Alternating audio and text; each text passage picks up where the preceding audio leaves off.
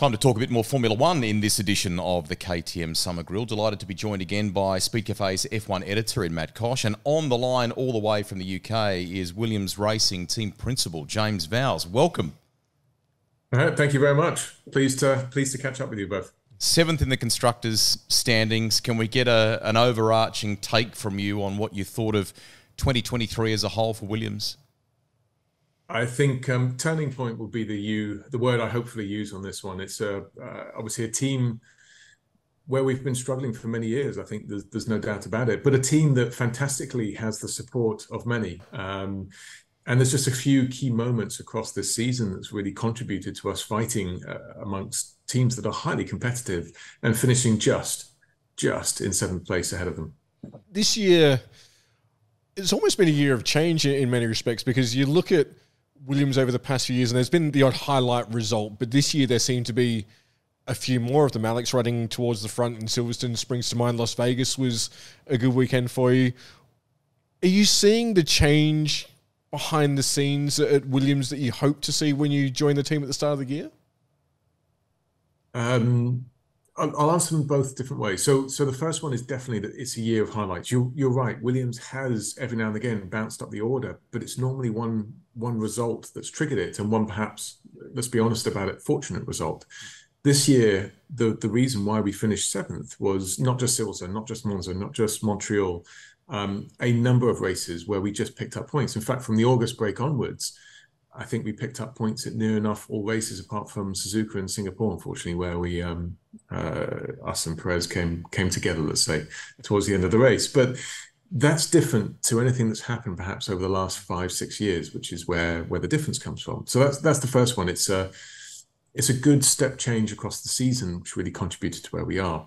In terms of when I joined, and still today for that matter, we're still behind. I mean, there's no doubt about it. The infrastructure we have here is 20 years out of date. I've been pretty vocal and public on it for good reason, because I wanted to make sure we start to invest in the site. Now, there's some good, lovely things in the sport. And one of them is cost cap. Um, there's an operational cost cap and a capital expenditure cost cap, and it's all awfully complicated. But the operational one is basically salaries and building of the car, and that's a really good cost cap. Um, that's why the sport is getting better, in my opinion, and the teams are getting closer together. The second cost cap is a capital expenditure. And what that means is any machines or large infrastructure you're keeping for multiple years, that also gets restrained fundamentally. Again, it's a good thing, but it does hurt organizations like ourselves that have infrastructure that um, my COO described as the from the Ming Dynasty. Probably the right way, but it's clearly not, by the way. Otherwise, I'd sell it to make a lot of money. But we're on the back foot, and I think it's clear to say. So, to answer your question more directly, that little background was to help with that. I'm happy that we've started to turn the corner, but we really are at the start of the journey. And for that matter, there's a number of things that we're we're breaking because we have to across this winter period, and it's going to be a hard winter. There's no doubt about it. And so the the turning has started, but that doesn't mean it's a straight road back to success. There was a number of things along the way that will be um, difficult and frustrating, and we have to work around how do we get over this technological difference when we're so far behind. And there's a journey, but it's a long one. James, if we isolate the driver performances for the year and, and get your your take on Alex's effort and what Logan did and so on, just their your take on their performances in the in the 2023 season. Yeah. Um, so start with Alex. Alex, I've known since 2016. Um, he's he's fiercely competitive. He's actually very much two different characters. If you spoke to him right now, you'd think loveliest loveliest man I ever met that's driven a fast car. Put the helmet on, and actually you see a little bit more of this aggressive creature that, that pops out, which is why he's quite happy holding up at some point half the field, as it was in a number of races, elbows out and and takes no prisoners. That's what I like about him. He's he's got a maturity that's really come into its own this year.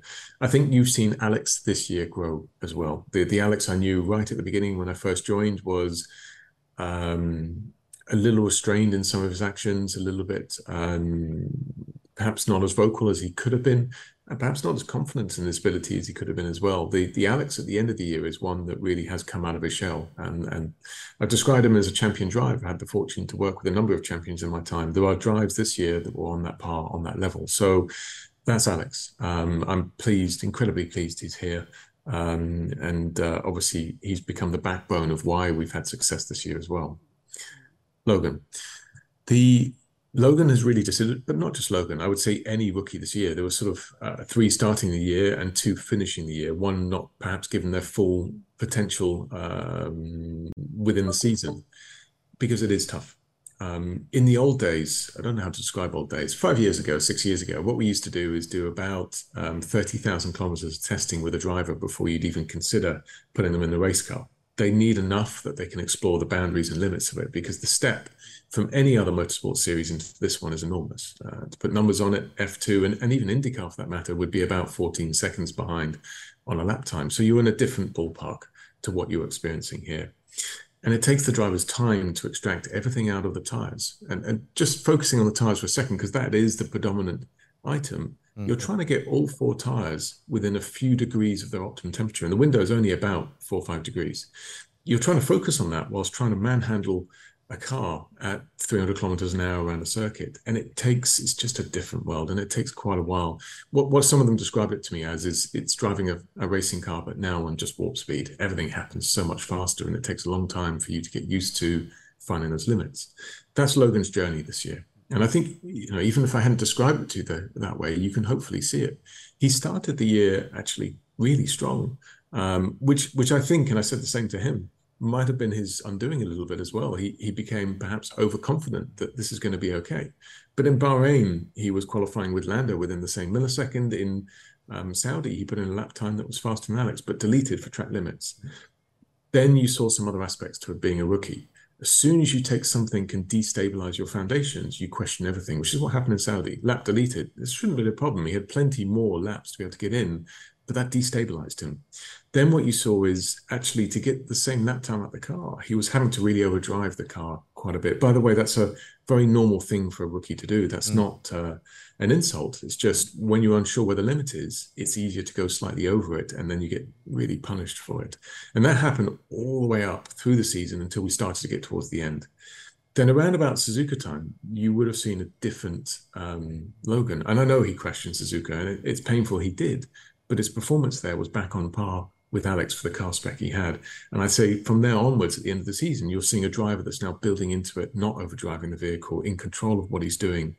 The point in Austin was because he didn't throw things away just trying to do a Hail Mary to go one position up. Mm. He just kept it together on track, didn't get track limits, did a solid job. From then onwards, Vegas qualifying within the same 10th. In fact, from that point onwards, you'll see his paces there but our car performance dropped off so significantly now that points just simply weren't available to us. And AlphaTauri doing a really good job. So that's my summary of Logan. But also, it helps to understand why he's absolutely deserving of a chance again next year because the learning journey is done. Um, there'll be a bit of a reset over the winter. There always is, but he's he's matured significantly through the season. Looking to next year, where do you expect Logan? To get to. Second year Franz Tost, a guy who's blooded a couple of Formula One drivers over his over his tenure in the sport, always said that you need three years to really cement your place on the grid. What do you expect from Logan next year? And I guess at the same time, what do you expect from Alex? Um, with Alex himself, it, it's the continuing of the maturity of a leader. So what I need from him at the moment is he'll know what makes him quicker and what makes the team quicker, and he needs to be demanding and he needs to action those demands as well as a result of it. Um, that plus the continuation of the build that I've seen before. I think he's now very confident in who he is and what direction of travel he's going in. But let's build that around it because it's the performance isn't ever of one driver. It's your entire engineering team working with you to extract every millisecond. And I think we have more potential there.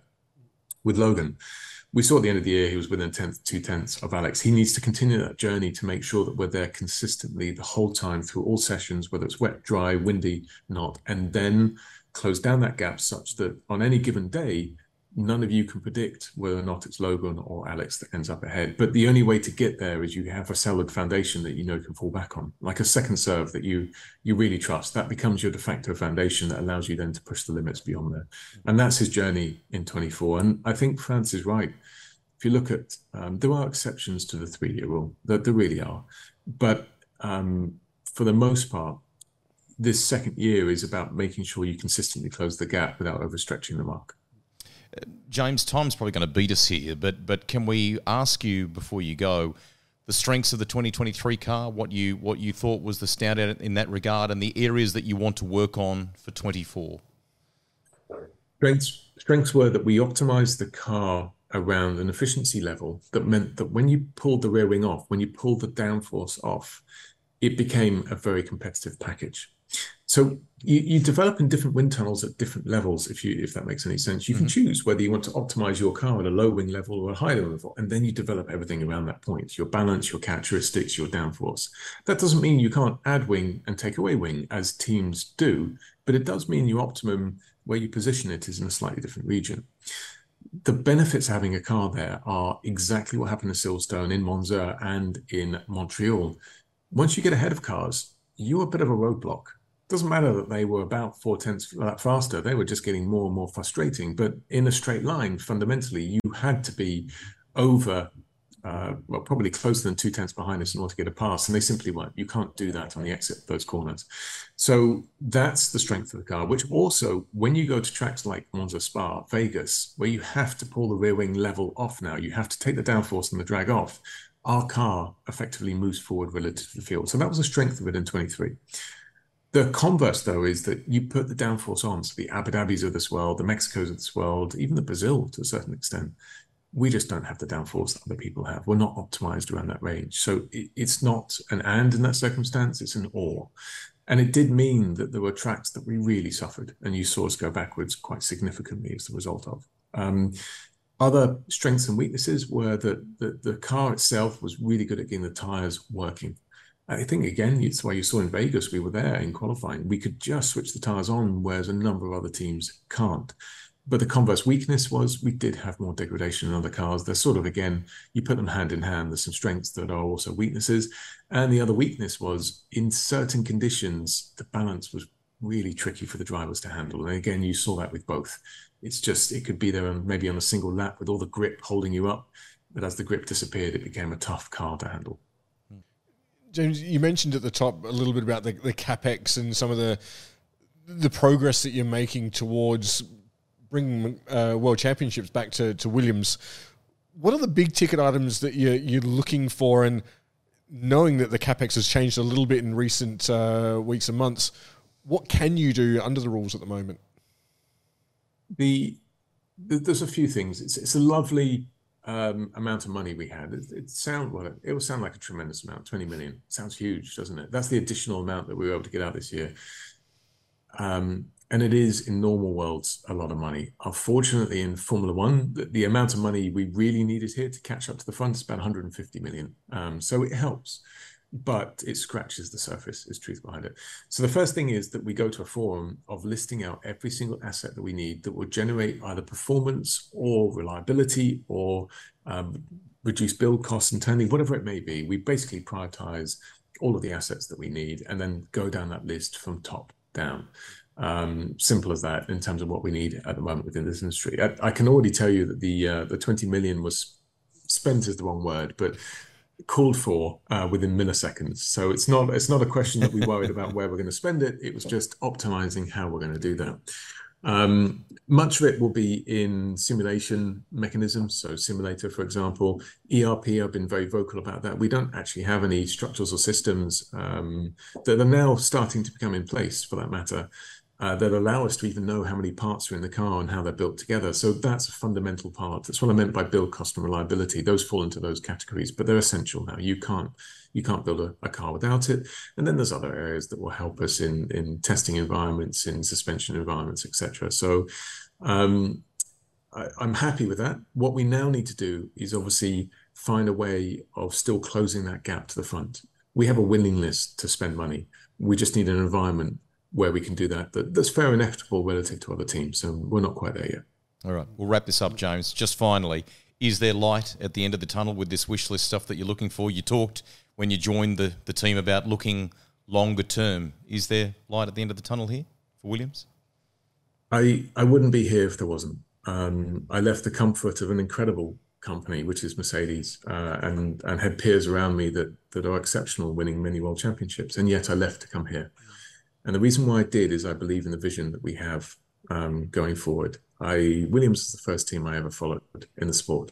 Mm-hmm. Um, it uh, it has legacy that most can only dream of, really. And, and if you ever doubt that, come here, walk around the experience center. There, are, there is ability to do that, and you'll see, you feel it when you walk in the room. I still get goose pimples today um, when you're walking around all the championship cars that are in there. That are, they're all working order.